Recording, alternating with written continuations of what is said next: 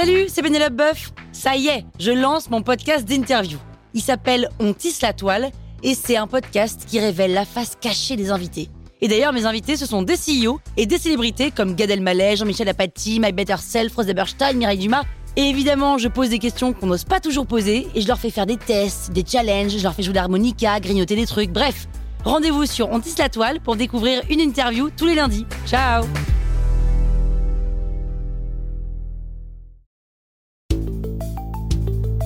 Vous êtes entrepreneur, vous voulez donner une trajectoire optimale à votre start-up?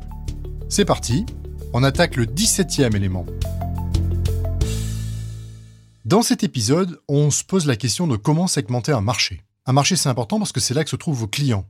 Et vouloir adresser un marché, ça n'a pas de sens. Il faut le segmenter pour choisir les typologies de clients à cibler.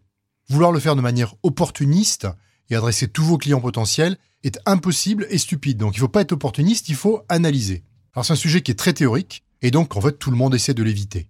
Alors, j'ai envie de vous proposer une alternative pratique qui soit utile et qui soit fun. Alors, comment on fait ? Ben, c'est Samir Gauche qui m'a donné l'idée parce qu'il a publié dans un de ses posts une chose qui était intéressante. Il comparait le marché à un oignon. Alors, on va prendre l'oignon et on va le couper par le centre. Pleurez pas. Et on va mettre une partie de côté et on va regarder l'autre moitié. Quand on regarde un oignon, qu'est-ce qu'on voit ? On voit des cercles concentriques. On part du cœur et on va vers l'extérieur. Ils ont probablement d'ailleurs une couleur différente. Eh bien, ce que vous regardez là, c'est votre marché. En fait, le centre de l'oignon, donc le cœur de l'oignon, c'est votre go-to-market. C'est-à-dire, c'est là où vous allez avoir votre premier produit et vos premiers clients. Chacun des cercles concentriques autour de ce cœur d'oignon sont des segments de marché. Naturellement, si on commence par le centre, on va vouloir aller vers la deuxième couche, le deuxième segment. Pour passer à ce deuxième segment, on va refaire un go-to-market, on va remettre quelque chose sur le marché parce que le marché est un peu nouveau, un peu élargi. Et ainsi de suite, jusqu'à arriver à la couche externe. Et une fois qu'on a atteint la couche externe, eh bien, on a adressé la totalité de son marché. Alors, c'est intéressant parce que cette vision-là permet de segmenter et de définir une stratégie de croissance. On part du centre et on va vers l'extérieur. On n'est pas opportuniste. La question maintenant, c'est comment on segmente ? Alors, pour segmenter, il faut définir des critères. Moi, ce que je conseille, c'est d'avoir au minimum quatre critères. On peut en avoir six, on peut en avoir sept.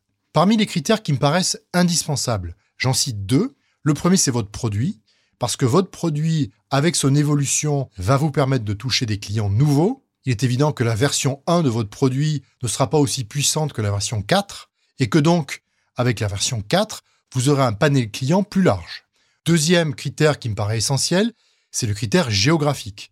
On ne peut pas attaquer le monde. Donc, vous allez probablement commencer par attaquer la France, et puis ensuite, vous allez attaquer l'Angleterre, et puis vous allez attaquer l'Allemagne, et cetera, et cetera. Donc, le critère géographique me paraît aussi un critère presque indispensable.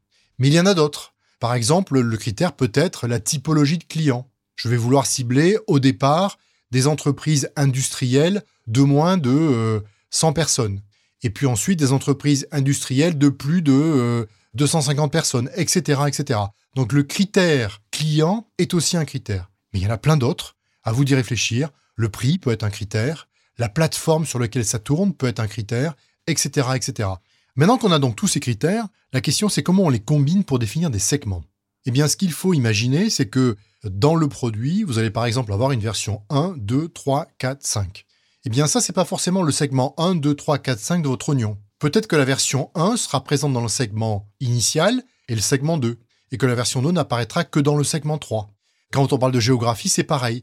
Peut-être qu'on va rester en France pendant euh, trois segments, et qu'après on ira euh, en Allemagne. Et donc, en fait, il faut pouvoir combiner chacun des items de chacun de ces critères et les mettre dans les segments.